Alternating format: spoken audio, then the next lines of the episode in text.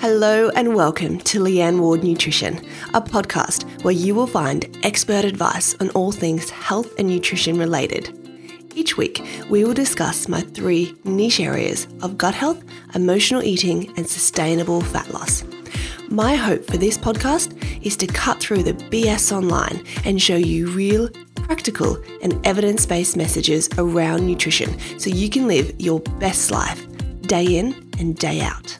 So sit tight, buckle up, and let's get started on today's podcast. Today's episode is monitored by Garmin. If you're sick of charging your fitness smartwatch every night, Garmin gives you up to 11 days of battery life on a single charge. So, if you want a smartwatch that stays on your wrist and not on your charger, head to garmin.com.au to find out more and use my code LEANNE10 on any Venue SQ2 for a limited time only. Now, here's our podcast. Our extra special guest today is my very good friend and my Nutrition Couch co host, Susie Burrell. Susie is an accredited practicing dietitian who has an honours degree in psychology as well as a master's degree in coaching psychology from Sydney University. Susie specialises in weight loss, hormone related issues including PCOS and insulin resistance, and we are so very fortunate to have her on the podcast today. Make sure you give her a follow on her socials, which are at Susie Burrell Dietitian, or on her website, which also has her coaching services listed, which is susieburrell.com.au.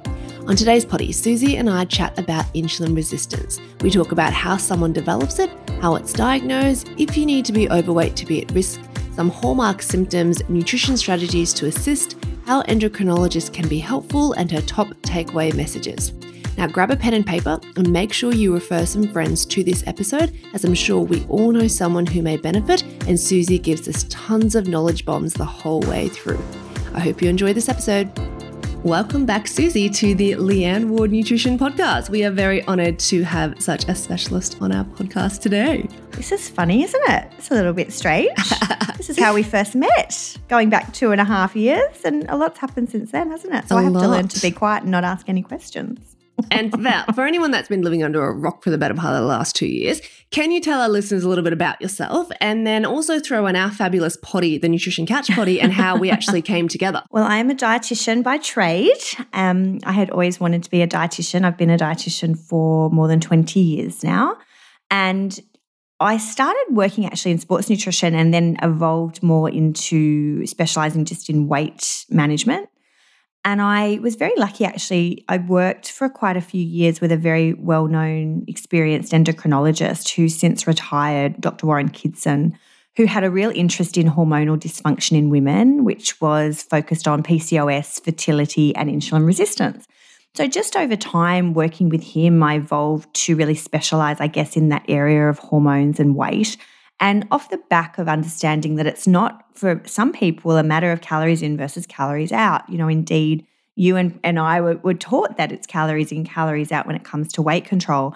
But that was, as I said, several years ago. And it was really before we understood the role of some of the key hormones involved in fat metabolism. And the key one we're going to speak about today, which is insulin and the profound effect that has on our body's ability to burn body fat. And so, just over time, working with women in particular and weight control, I've, I guess, become a specialist in that hormonal area. And I, I actually thought, Leanne, when you said to me what I record for your main podcast, Leanne Ward Nutrition, which is probably the, I would say, the premium nutrition podcast, which goes into real depth um, evidence based nutritional science. Like you've got this amazing back catalogue, and you'd worked on that, I think, for three or four years prior to us working on the nutrition couch in the past 18 months.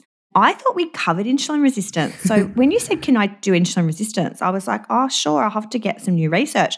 But when we first spoke in detail, we covered like media and label reading. So we haven't yeah, done it, trends. which is fantastic because it's such a fascinating area in general in terms of the profound effect it has on body composition and weight control and, and the ability to get weight loss results.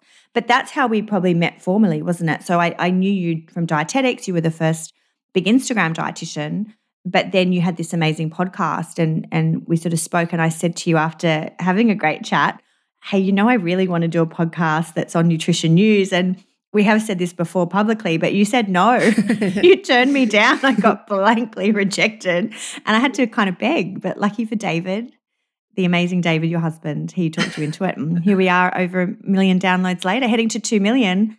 for our weekly podcast, which we encourage people to subscribe to if you haven't, because that is where we do our best work, isn't it? 100%. And it's a free podcast. It's available worldwide. The Nutrition Couch podcast we post a lot more frequently than I do on this podcast. I constantly get um, messages saying, Leanne, is your podcast, the Leanne Ward Nutrition one, still going? And I'm like, it is. But I must say, I do dedicate a lot more time these days to the Nutrition Couch because it is going so well. It is very topical, you know, media sort of trending topics as well. Um, this one I do love, but, you know, trying to find expert guests who are evidence based is actually really difficult. Um, and some of the most brilliant scientists out there really struggle to translate the research into science and to have a really great conversation that breaks it down at an appropriate sort of population based level of knowledge to understand. So it is really difficult for me to actually find guests, which is why when I thought, you know what, I actually haven't covered insulin resistance. And I thought, oh, I've got to get Susie on. I was like, she'll be mortally offended if I don't ask her. But also, she's one of the key experts in this area. and you have been working with these women for a very long time. So you were the perfect guest to come back on. Yeah, that would have been a bit uncomfortable if you got someone else, wouldn't it? It would have been strange. but I will say, uh, quite a few of my clients actually, and I'm not blowing smoke up you, but a couple few of my clients who I've seen on programs for quite a long time and they become more and more interested in nutrition have gone on to listen to Leanne Ward Nutrition and do love it.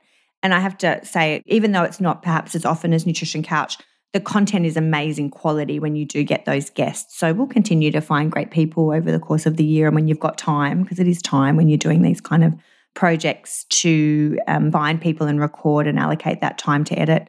But no, the quality of Leanne Ward Nutrition is really high. So if you haven't, if our Nutrition Couch podcast listeners have, haven't listened, you'll find some great topics in there too. Yeah, thank you very much. All right, well, let's dive into insulin resistance. It is a topic I must admit I would love to know a little bit more about. So I don't work with a lot of clients who who have insulin resistance, and I know that you do. So I'm very excited to sort of pick your brains on this topic today. But as always, I think we need to start with the basics. So for anyone listening at home who sort of says, "Oh, you know, I've heard of it before, but I'm not really sure what it is," or "Isn't that for someone with diabetes?" or "Don't you have to be overweight to have that?" We'll start with the basics. What exactly is sort of the definition of insulin resistance? So, insulin is the central regulator of glucose and fat metabolism in the body. So, it's a hormone we all have. It's produced by the pancreas. And whenever we eat carbohydrates, so any bread, rice, cereal, pasta, sugar, fruit, the body will naturally release insulin in response to that. And a person is in what we call balance or homeostasis when our insulin secretion matches our carbohydrate or glucose uh, demands in the body. So, what happens in the case of insulin resistance? It's a clinical condition. It's not something that you can self diagnose. It does need to be technically, medically diagnosed by a certain diagnostic criteria, which we'll speak about. But in insulin resistance, the insulin levels are unable to successfully manage glucose levels in the blood. So, it's a condition that has a genetic predisposition, a genetic component to it. Not everyone will develop it, but it certainly changes the way we metabolize glucose over time. So, insulin resistance develops over a period of time. It doesn't just come one day. And what will be happening in the background is a result of a genetic predisposition, a high carbohydrate diet or a highly refined carbohydrate diet in which you are um, perhaps having a lot of processed type carbohydrates, so white rice, white bread, and eating that as a large component of the diet coupled with the muscle's reduction in ability to, to process that carbohydrate well, over time, basically the muscle cell will become flooded with too much glucose. And as such, the body has to respond on a day to day basis by secreting more insulin. And basically, insulin, as its basic role, is to store body tissue. So it's a storage hormone. Bodybuilders like it. It stores both fat and muscle tissue. And so over time, if you are secreting too much insulin and not exercising enough, so your muscles not processing it well or processing the, the, glucose well, so needing more insulin, the body builds up a resistance to it. So I want to really stress that this won't happen to everyone. Not everyone will become insulin resistant. But if you have that genetic predisposition or certain cultural backgrounds who, who are automatically predisposed to insulin resistance, and have a high processed carbohydrate diet, plus are quite inactive over time. So you're not burning off that carbohydrate in your muscles. You might have a very sedentary job. You may have been an ex athlete, so have a lot of muscle mass, and then over time not be burning that anymore. And basically, over time, your body can become resistant. Now, what we call the insulin resistant cycle is such where you know, five, ten years before diabetes, because we'll explain the link to diabetes in a minute. It's basically very early diabetes. So, five to 10 years, your body's slowly increasing insulin over time. You're eating more carbohydrate. You're getting um, cravings for carbohydrate because what insulin does is help the glucose from our blood. So, when we eat carbohydrate containing food, have a banana, it's in the stomach, you release glucose into the bloodstream. Then the pancreas will come and release insulin to take that glucose molecule from the bloodstream into the muscle cell to be used as energy.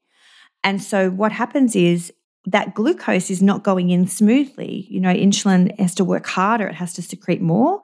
So glucose is outside the cell wall for longer, hence higher blood glucose levels can be present over time. And it basically makes it harder for energy to reach our cells. So people can feel tired, they can feel very hungry because that natural cycle is not working as smoothly as it should. And when you're tired and hungry, you crave more glucose and carbohydrate.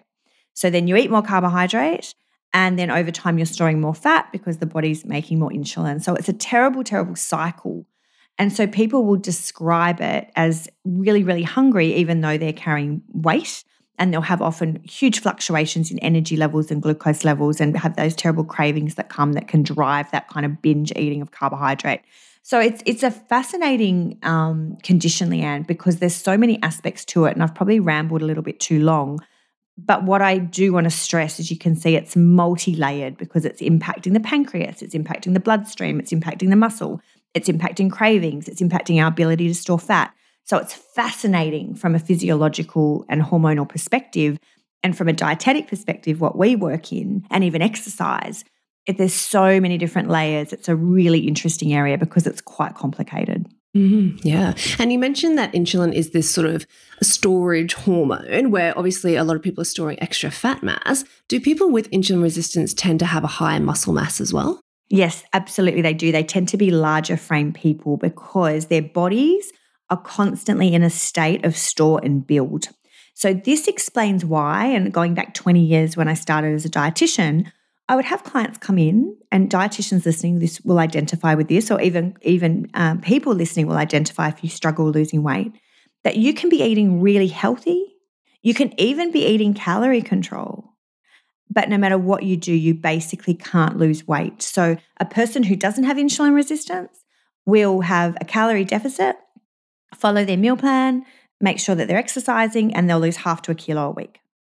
People with insulin resistance will eat the same number of calories and exercise, and they might shift 100 grams. Because if that insulin is high enough, and, and again, there's degrees of that, some people will be less resistant than others. Mm. People who are highly insulin resistant will have so much insulin floating around that it's actively blocking fat loss because it's telling the body to store and build.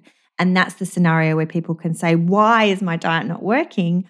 I'm following it. And that's when I will sometimes be suspicious is insulin resistant present, which is blocking and actually inhibiting their, their ability to metabolize fat. Mm. So, yes, they will have more fat and also more muscle tissue. So, that is why someone with insulin resistance will go into the gym and do weight training and not lose weight because their body will store and build muscle much easier than someone who doesn't have insulin resistance. And my numbers are about uh, an insulin resistant person will have 25 to 30% more muscle mass than person who doesn't have insulin resistance, which is why they may look like they're 70 kilos, but they weigh 80 and it's also why a lot of ex athletes, so water polo players, swimmers, rugby players, will have insulin resistance because it's associated with that muscle bulk as well. Yeah, interesting. It's great from a metabolic perspective, isn't it? I mean, once you get everything else under control. it is, but it, then it comes down to changing body composition. Yes. Because some women, even though they're leaner and have more muscle mass, they may want to be lighter. Mm. So then it's about how do we actually break down muscle mass the right way to change body composition. So there's a lot of specificity that comes with diet, changing the diet, working with the hormones, but then also the exercise regimes to make sure you're achieving the body composition or losing body fat rather than just seeing changes on the scale. So it's it's it's really fascinating. Absolutely. And then how does somebody, I guess, go on to develop insulin resistance? Like we mentioned, there are some genetic markers, there are some cultural sort of backgrounds that are probably more predisposed to it. What are the biggest ones um, that the research sort of tells us? Well, as I said, it's really early stage diabetes. So for anyone who's got a family history of type 2 diabetes, pre-diabetes, gestational diabetes, highly predictive. So the numbers I'm aware of, if, if you've had gestational diabetes in a pregnancy, the chance you'll get to type 2 within 10 years is incredibly high. So that's a really important intervention point for women. If you've had gestational diabetes and were quite lean and fit and suggestive of a high genetic component, you want to be onto your diet straight after pregnancy to try and prevent basically diabetes. Because the great thing about insulin resistance, Leanne, and why I love working in it is traditionally in medical models, we have waited till people get to pre-diabetes or diabetes until we do anything, which mm. is just ridiculous. You know, if we know that people with gestational diabetes or insulin resistance will basically go on to develop diabetes, why are we not identifying and managing it the 10 to 20 years prior when people have the cycle of weight gain? So, in answer specifically to the question, as soon as there's a genetic predisposition to diabetes in the family, generally all clients I'll say, does anyone in the family have diabetes? Absolutely. Aunts, uncles, mum, dad, grandparents mm. all had diabetes. Type 2 diabetes, I should specify in particular. Gestational diabetes, but also some cultural groups. So, certainly people from um, Indian culture backgrounds and islander populations at much higher risk genetically. Indigenous populations have about three times the chance of developing insulin resistance. And if you look at the numbers of pre diabetics in Australia, it's about over 3 million.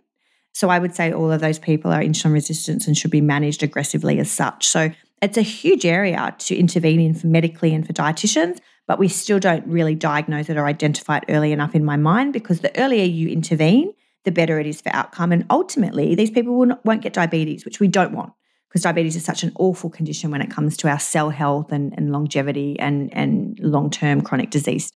100%. And it makes me so sad because I used to work in public health and there's a funding that we actually put to the government puts towards our public health budget every year is just appalling. Like I think it's a 1 to 2% of the health budget goes to actually preventing diseases. So yeah, why aren't we targeting these people and helping them before it becomes full blown diabetes and they're having to inject insulin and count carbohydrates and all of that thing. And it's so much harder once you actually have type 2 diabetes to actually try and reverse that. Whereas as you said, if you can can, you know, have it through gestational diabetes or a little bit of insulin resistance, there are so many steps you can do to kind of backpedal and, and get on top of it and really even reverse that and, and get yourself healthy again. So we definitely want to intervene sooner rather than after.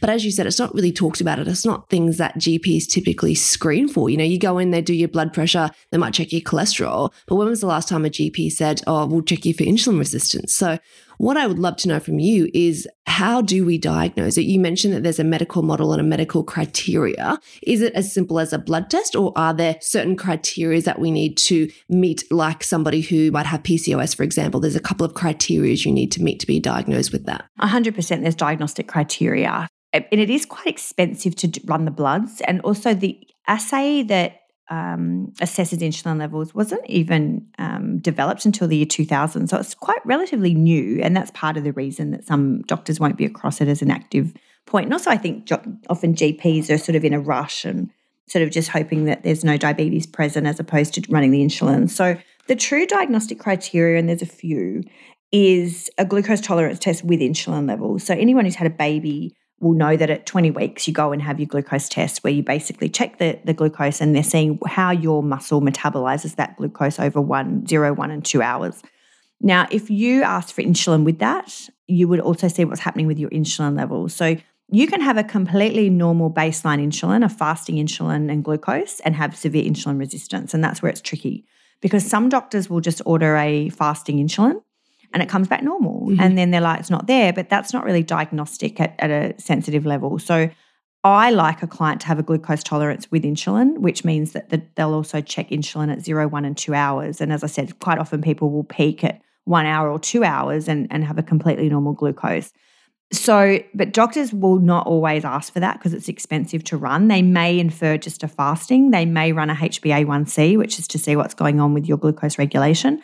Some, if I'm honest, Leanne, some of the endos I work with will just assume because it's so telling on the eye what's going on, right? Mm. So insulin is so specific the way it deposits in the body. Mm. It deposits centrally. Yeah, yep. And that's why people who um, I do a lot of work in perimenopause, which is those years prior to menopause, or postmenopausal women. When you lose that protective effect of estrogen, when your period stops, your insulin bumps up often because you lose that affect and you start to gain weight centrally, which can exacerbate insulin resistance. So that's the relationship there and why women will suddenly develop a gut in their 50s and 60s that they can't stand. Any waist measurement over 100 is, is suggestive of insulin resistance. Absolutely. So if you see someone who has relatively thin, muscular arms and legs and a big belly, round, they've got insulin resistance. I can pick, I can look and tell if you're more than 20 kilos overweight, probably a degree of insulin resistance. Now, you may be able to lose weight, which would suggest your insulin's still working quite well. And that may be because you do exercise and eat relatively well, and that hormone just needs some management. But you do get people with what I call that very hard fat, which they're so solid around the middle. That fat's been there a long time. It's suggestive of the insulin not working well for many years, and that's severe. Now, we'll talk about medications in a minute because that's been such a buzz area and, and, change in terms of aggressive management of insulin in the last couple of years. But I can eyeball it. And also, I can tell because if I put clients on a, a what I call an insulin resistance plan, which is very specific macronutrient ratios, and they respond well, I know the resistance isn't bad. Mm-hmm. But if I run someone um, and for two, four, six weeks and they lose like one kilo and they're compliant, and they've got a waist over 100 and they weigh 20 kilos more than they should, I know they've got insulin resistance. I may push them then to an endo or request a GTT with insulin to try and justify medication. I'm not a doctor, but I work in this area and I work closely with endo. So I can kind of roughly tell where people are sitting just by how their body responds mm-hmm. to dietary intervention. But yes, it, true diagnostic would be uh, with an endocrinologist or GP on a GTT with insulin levels and checking the reference ranges. But yeah, some may look at just an HbA or a fasting insulin. Mm-hmm. Can you tell diagnostically from a HbA1c? Well, it'd just be high though, yeah. because it would be more suggestive of pre-diabetes mm-hmm. than it would insulin resistance, and it's not overly sensitive. Luckily, weight is also not a matter of two or five kilos. It's often a case of 20, 30 kilos. And so um, you can kind of tell if it's if you've got an elevated HbA1c and you're overweight, you've probably got insulin. You've got you'll have insulin resistance. So you can kind of infer it um, rather than diagnosing diabetes, which may be a few points on a GT. Yeah, okay, all right. Let's take a quick healthy break and a quick breather. If you have a smartwatch, check your stats. If you had a Garmin, you'd be able to check your health stats for up to 11 days on one charge. It's a smartwatch that spends more time on your wrist and less time on charge. So, if you're tired of charging your fitness smartwatch every night, get a Garmin. Wearing your smartwatch for longer could give you a more complete picture of your health. A Garmin can help you manage your stress levels with relaxation reminders and short breathing activities when your watch detects that you're stressed. It can monitor your energy levels throughout the day so you can find the best times for activity and rest. And it also has a hydration tracking tool that allows you to log your daily fluid intake. Now you can do more on a single charge. See which Garmin suits you at garmin.com.au and use my code Leanne10 on any venue SQ2 for a limited time only. Now, let's get back to our show. And then I guess the question that a lot of people are thinking, we've mentioned that weight and that central storage around that tummy area is a big sort of classic hallmark symptom. Do you need to be overweight to have insulin resistance? No, you don't. That's really fascinating. And I'm glad you've asked it. There's certainly a, a group. Now, if I was estimating the percentages, so say of the 100 women I see who have got insulin resistance, I would say 95 would be overweight. Mm-hmm. so mm-hmm. it's highly predictive because that's the cycle. Yeah. You know, we're eating too much carbohydrate, too much fat, we're storing weight, we're not moving enough. And then if you've got genetics, that's rolling the insulin up. And particularly if your weight's gradually increased by 10, 20 kilos over 10 years, you know, and you're in your 40s and 50s, and this has been a long term issue. But occasionally you'll have what I call the lean PCOS type girl who presents, who might be someone who looks a little bit like Victoria Beckham. They're quite slim, but genetically they have insulin resistance or even prediabetes. So I actually work with someone, a dietitian, who has just got really harsh genes and she's genetically, even though she eats beautifully, to dietitian.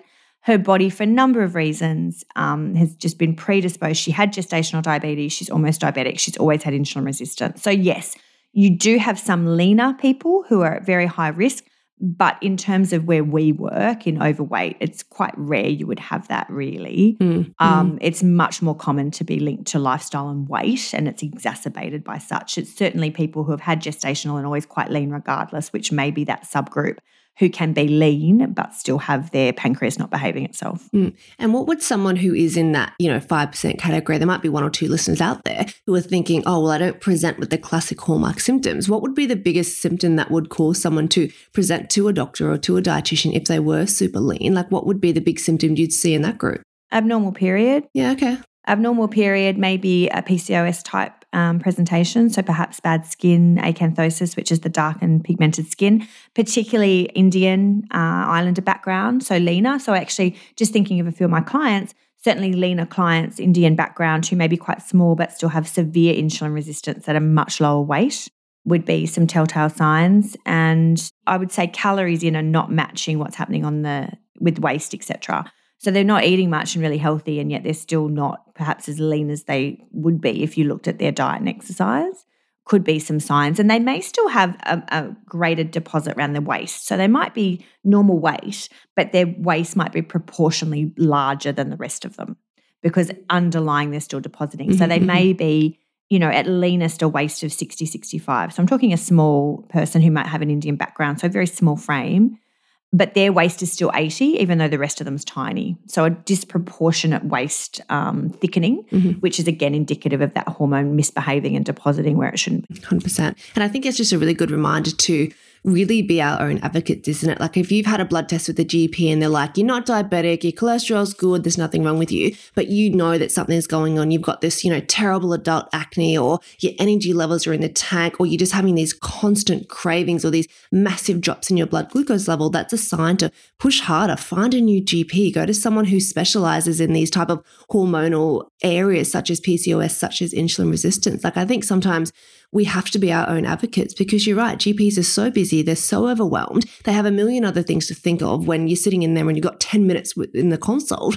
But I really think that we have to we have to advocate for ourselves, don't we? Yeah, and actually you've just made me think it's miscarriage too. Because if you have someone with an MTHFR mutation, which I think we've mentioned on Nutrition Couch before, mm, which is a folate yeah. metabolism, it's actually closely linked to pro inflammatory conditions, including insulin resistance. So when I worked back with Dr. Kidson, he would be often seeing women who came through with miscarriage and they were quite lean, but when he'd test the insulin, it was through the roof. So that can be another sign fertility issues. Um, and I know you've spoken to several fertility experts. We don't do, I don't do a huge amount of fertility work, only indirectly through this work. Mm-hmm. But the fertility dietitians will see it as well because it may come through with an MTHFR mutation or miscarriage unexplained.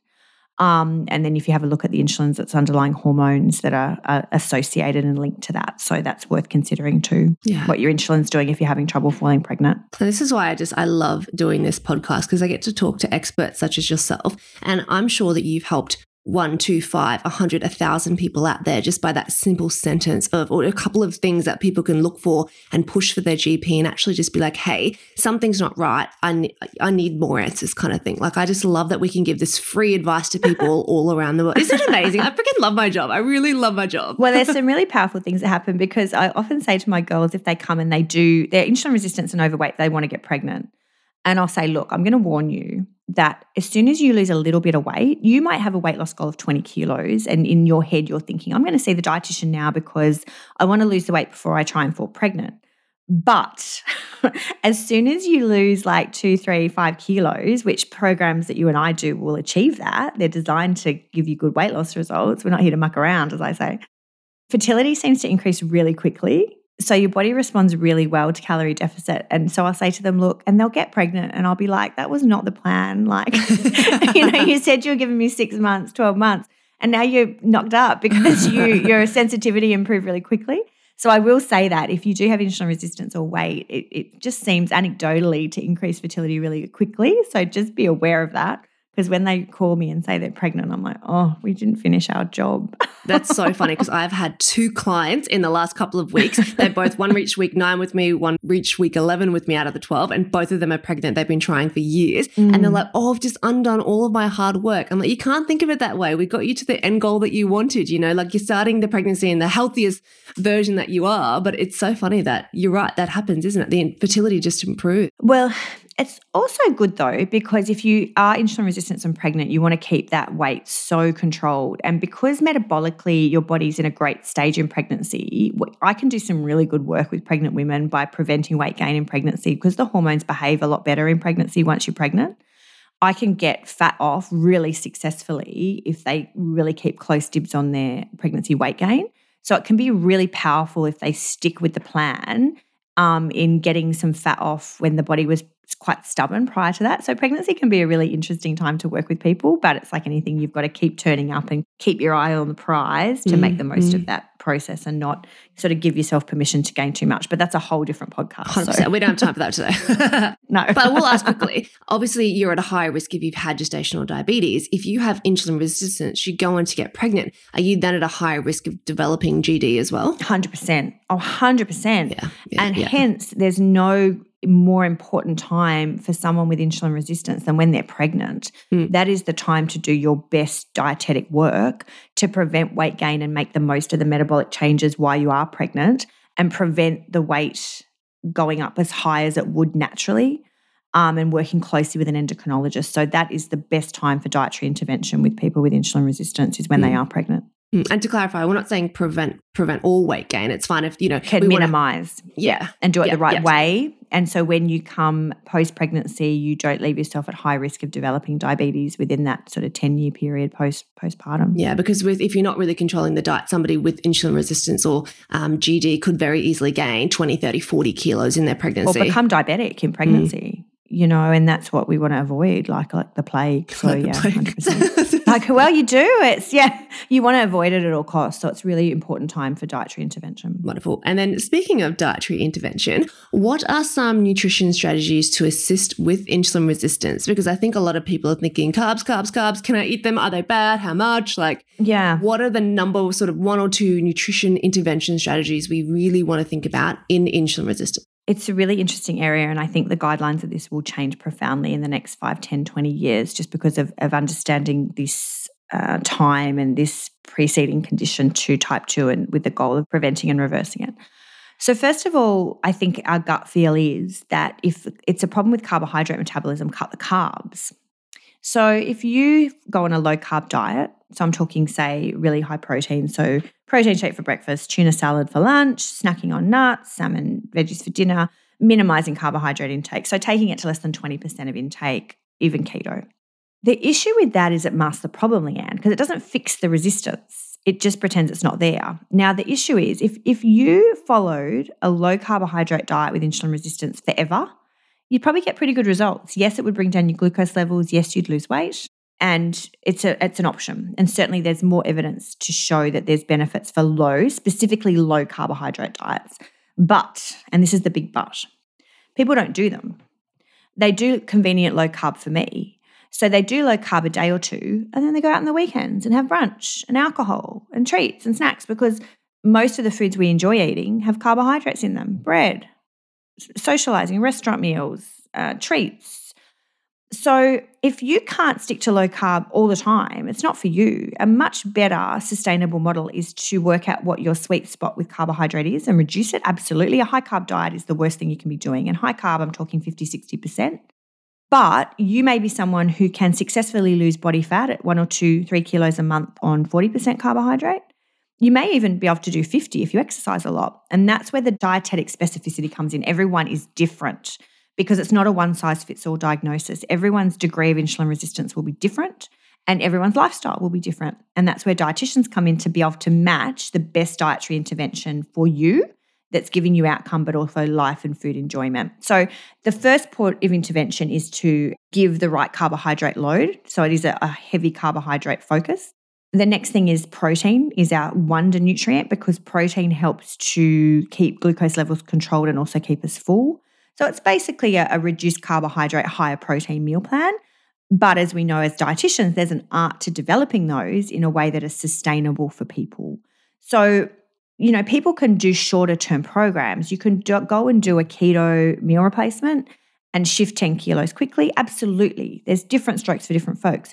You can even use fasting, but it's just not a one size fits all model. It's about linking the dietary prescription to the individual and their degree of insulin resistance and there's certain little tricks to it as well, like getting the fat balances right is very is anti-inflammatory. So we do a lot of work on the types of fats and the amounts. And then of course we also do a lot of work with exercise long term to get that balance of carbohydrate, calories, fat types, mm. and then the balance of activity. So they're kind of the main areas that we'll be working on. Um, and very powerful in terms of anti inflammatory diets because insulin is a pro inflammatory hormone, and that's why it's associated with a number of those other disease states. So, yeah, there's a lot of dietary tricks and tips and changes that come as the process comes because basically what we're doing is rehabbing the muscle and getting it to burn carbohydrate better. So you can enjoy food, but still maintain the body composition and weight and insulin levels that will leave you healthy long term. So, would you say that this is a fair statement? Low carb diets work for insulin resistance if you can maintain them consistently long term. Yes, and that's what the evidence shows. But that's also the problem, right? Because most people can't. most people don't don't don't do them. They think they do them, but they're actually just doing high protein. They're not often doing low carb or it's convenient diets for me. I'll do it for 3 days and then the other issue I have is that often low carb diets are not overly nutrient dense. So they've got a lot of crap in them. You know what I mean? They've got a lot of avo and not that avo is crap, but you know, it's it's not giving all the nutrients that we need for health. There's a lot of processed protein bars and yes, you know, all protein sh- chips like, and that yes, sort of thing. Protein processed food, and you're not getting things like whole grains, and you're not getting your fresh fruits, or I'm not eating potato. You know, like it, it sort of gives you a much more processed type of diet, which isn't as healthy. You know, as dietitians, we want people to eat whole natural food as much as we can to give the nutrients that we know come from real real food. Mm-hmm. whereas a lot of low carb products are heavily processed and that's not a healthier diet or better for us you know and there's like you know with dietitians there's an art.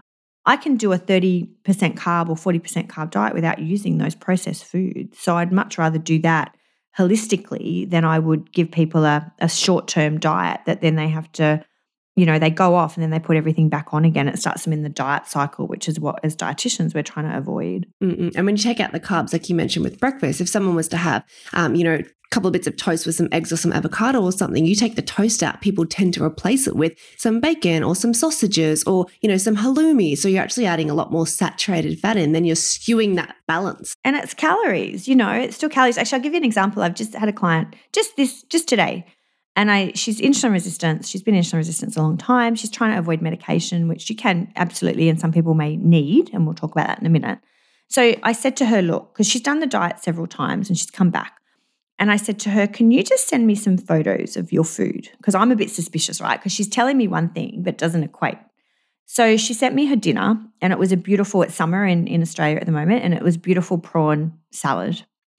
And the prawn salad had a little bit of leaves, bit of tomato, and then it had quite a few big prawns, which is fine. Prawns are quite low calorie, they're good protein. And then she had mango. Now it was a lot of mango. It would have been at least half, if not more, slithered on the top. And then it had corn in it. So it's very healthy, but it's not right for insulin resistance because too much carbohydrate. Because that would have had 30 to 40 grams. It's too much for her because I know her activity, I know her demands. I'm trying to get her into fat loss. And she didn't even think that that was a problem because it was fruit. So, the specificity that's there, particularly in the early stages of reversing insulin resistance, is enormous. And that's where the, the benefits of dietitians are because we're across that. Whereas people would think that's healthy. How can that be a bad salad? It's not a bad salad, but it's not right for her with insulin resistance. Interesting. And we've mentioned medications a few times. Now, as dietitians, um, we're very pro lifestyle and nutrition interventions first. We're very pro, you know, nutrition and lifestyle interventions first as dietitians, but what medications can assist with insulin resistance and when would we be looking at utilizing some of those medications? Like what would be the big tipping point where you'd go, you know what, diet's not working or I actually need the help of a medication with some of these dietary strategies? And this is what I will preempt any conversation with a client as well with. So, I will always start clients, even if I think they're insulin resistant, on a calorie controlled, reduced carbohydrate, higher protein plan with loads of veggies because we love veggies. Now, if they haven't lost a good amount of weight after two, four, six weeks, and so I'm talking at least two to three kilos, that is when I will start to mention medication. Or if my client's coming in at 20, 30, 40 kilos over or weighs over 100, I will suspect they may need medication. Now, in the old days, there was the main medication for insulin resistance was metformin, which is an insulin sensitizer.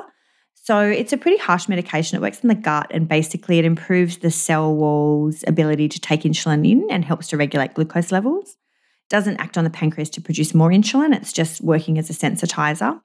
can be quite hard on the gut. So, and it's quite general. So, people will start on a low dose. They might notice quite distinct um, sort of bloating and, and um, absorption issues in the gut. And it will work, but it will take, it's a slow burn. It's sort of three, six months, and it will then improve the insulin levels and you'll start to get quicker weight loss after quite a long period, which is it's sort of slow and steady. And indeed, some endocrinologists will keep gestational diabetics or ex gestational diabetes or very high risk people on a low dose of metformin long term because knowing that it will just help in the background and particularly if you can tolerate it but it's quite slow burn when it comes to weight loss then we didn't have a lot of other medications you know and what's happened in the last couple of years and you would have heard about this in the media if you're interested in, in weight loss or or diabetes is that there's been this new wave of drugs that have come through, which I have to say, Leanne, have revolutionized the dietary, or not dietary, the management, medical management of insulin resistance and pre-diabetes in the country. So the first lot that came through were appetite acting aids, so things like Contrave and Saxenda. Now they have a profound effect on appetite because one of the issues with insulin resistance is that you're often very hungry because your natural digestion and metabolism is not working like it should. So a normal person without insulin resistance will eat a meal, be full for two, three, four hours, then be hungry again and want to eat. Someone with insulin resistance can be hungry an hour later because their natural process of glucose metabolism is not working as it should. So they eat their meal and then the body, the insulin's not enough. So the insulin secretes more. And then all of a sudden they get a flood into the cell and then they feel tired and hungry again. So it's all abnormal every meal. And that's why they don't feel well.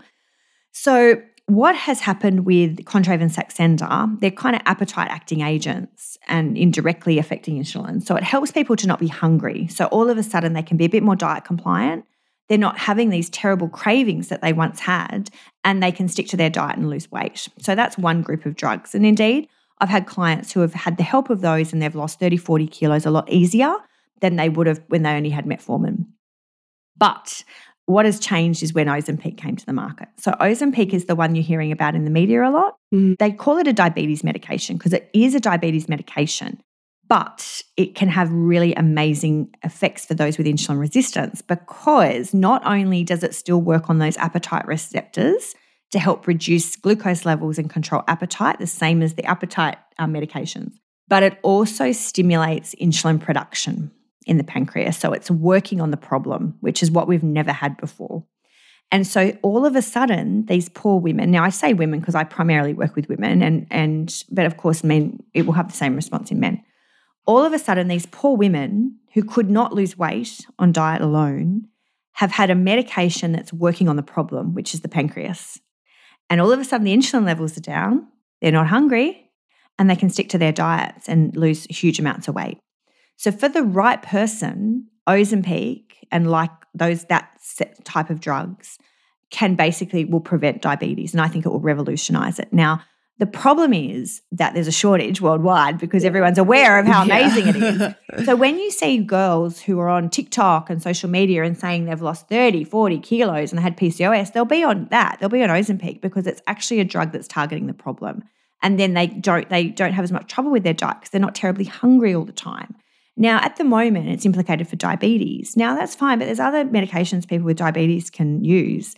But that's one of the only ones that will, I believe, revolutionize and prevent diabetes in a country because it will target those with insulin resistance and pre-diabetes. And we will get to a stage where that is a routine management. Now, it's like all drugs, there's pros and cons. Mm. You know, there's risks associated. So it's not something that we should be using forever, but it certainly can be very powerful at reversing insulin resistance and helping people be diet compliant. But Leanne, I'll have clients who don't respond to it. So some of my best clients have been on a very low dose, 0.25, and lost 30, 40 kilos over two years. Note the two years, it's not two months, two years, but they're also diet compliant. But if I have clients who eat through it, so they don't listen to the lack of appetite and keep eating, it doesn't work. And I'll have some of those insulin resistant people who'll dose it right up to, to one, up to two, four times the dose of others and they're not getting weight loss because they're not doing their diet. Mm. So that's the other thing. You know, it's a, a three pronged approach. It has to be diet, exercise, and the medication to allow this insulin cycle to reverse. But if you keep eating, eating, I was going to swear, but if you keep eating rubbish and eat through it and don't exercise, you're not reversing the insulin resistance. So you use the medication to help help you. Mm. And it can be very powerful. But if your lifestyle habits haven't changed, it won't work. And I'm like you, we were talking before we started recording. I've had clients prescribed Ozempic and they're not insulin resistant. Yes. It won't work. Yeah. It's a drug for insulin. If you're an overeater, there's other drugs for you, Or therapies. but it's expensive as well. Yeah. So it will revolutionize and prevent a whole cohort of people getting diabetes if it's used correctly. Mm. But they have to commit to dietary and, and lifestyle change, or it will just mask the problem briefly and you'll be back where you started and you'll get diabetes. Yeah, it's not a magic pill. So there's a lot of work in this space. And I'll say that to my clients. I've got clients who'll lose 30 kilos on 0.25 and ones who nothing's happening at one. Well, I know that either they're not insulin resistant or they're still eating. Mm, mm. So it's not a miracle drug. You actually No, have to do the work. you I have think to do the work. Yeah. I think the media is touting it as this new miracle thing, but one, as you mentioned, it's not a weight loss drug. It's for people with insulin resistance or diabetics. And two, as you said, there are side effects. People get, you know, crazy amounts of nausea, that sort of thing. It's expensive. There's a huge lack of supply. Um, so it's actually really hard to get a hold of. And it can work for the right person, as you mentioned, but it is not a miracle. Um, we actually do need the support of dietitians and endocrinologists and GPs as well. So it's part of a what you would call a medical management plan, isn't it? A hundred percent. And I work really closely with good GPs who are experienced or endocrinologists. And my work can happen in the background. And sometimes I won't need medication from clients who aren't so insulin resistant. But definitely, you want to seek out um, medical doctors and endos who have experience with insulin resistance and understand what's going on biochemically and hormonally to manage it appropriately long term over the course of your life. Because if you're 30 or 40, you want to be able to manage this insulin for another 30, 40 years. And that requires a lot of attention and time to do it the right way. And that was going to be my next question for you around the importance of linking in with an endocrinologist. Is insulin resistance something that the standard GP can manage, or should you be pushing for a specialist referral? A good GP can manage it 100%. Um, but you do have to get a GP who perhaps has an interest in weight management and doesn't sort of bring their personal beliefs around who should have medication and who shouldn't, who actually understands what's going on, or, or GPs who work closely with dietitians and they'll be across that. Um, I will seek out an endo referral when there's perhaps more complex medical history. So, if there's a, a strong um, history of gestational diabetes or polycystic ovaries and a little bit more complicated, and it won't hurt to go to an endo, but like all, some endos aren't overly interested in weight management. So, you certainly want a female hormone specialist who, and I say female because we mainly, I mainly work with women. Um, who has an interest in that area and is across the latest drugs and doesn't just send you away saying diet and exercise because you know it's a it's a cost to go to medical specialists so you want to make sure you've got the right one.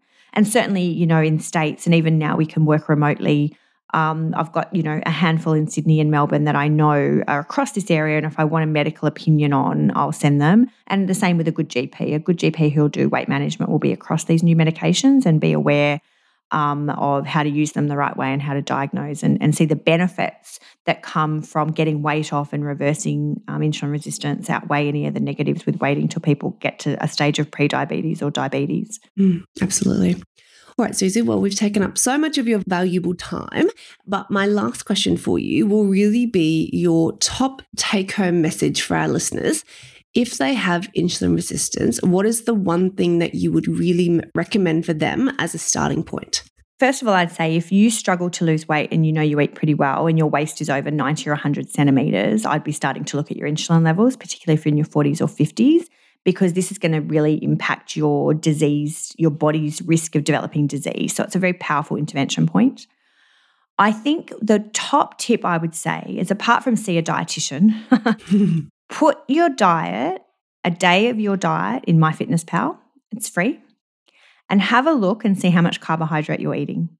Because nothing is more powerful than seeing a number. And if you put your diet in and you're eating 150, 200, 300 grams of carbohydrate a day, that's way too much. So I think starting to understand what you're actually eating and be, being honest about that is a, an easy thing that we can all do just to get an idea about actually what's going into our diet and how much we're having because it's a carbohydrate metabolism issue and, and just being aware of your carbohydrate loads and bringing them down per meal you know having 20 30 40 grams a meal rather than 100 is going to make a massive impact on your body's insulin levels and management strategy.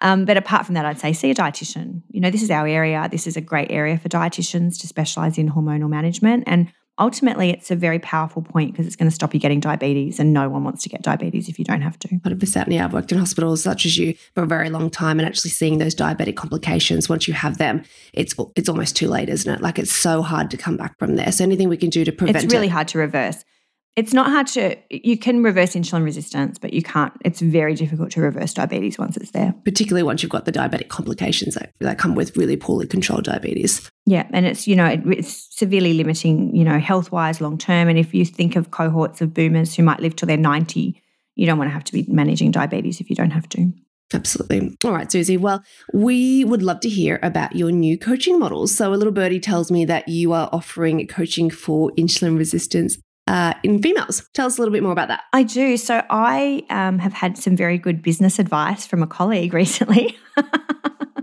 who's telling me that I need to work a bit smarter, perhaps, but not even that. I think that I only really see insulin resistant clients now who have significant amounts of weight to lose. I don't have capacity to see so many clients. So I sort of do a handful each month.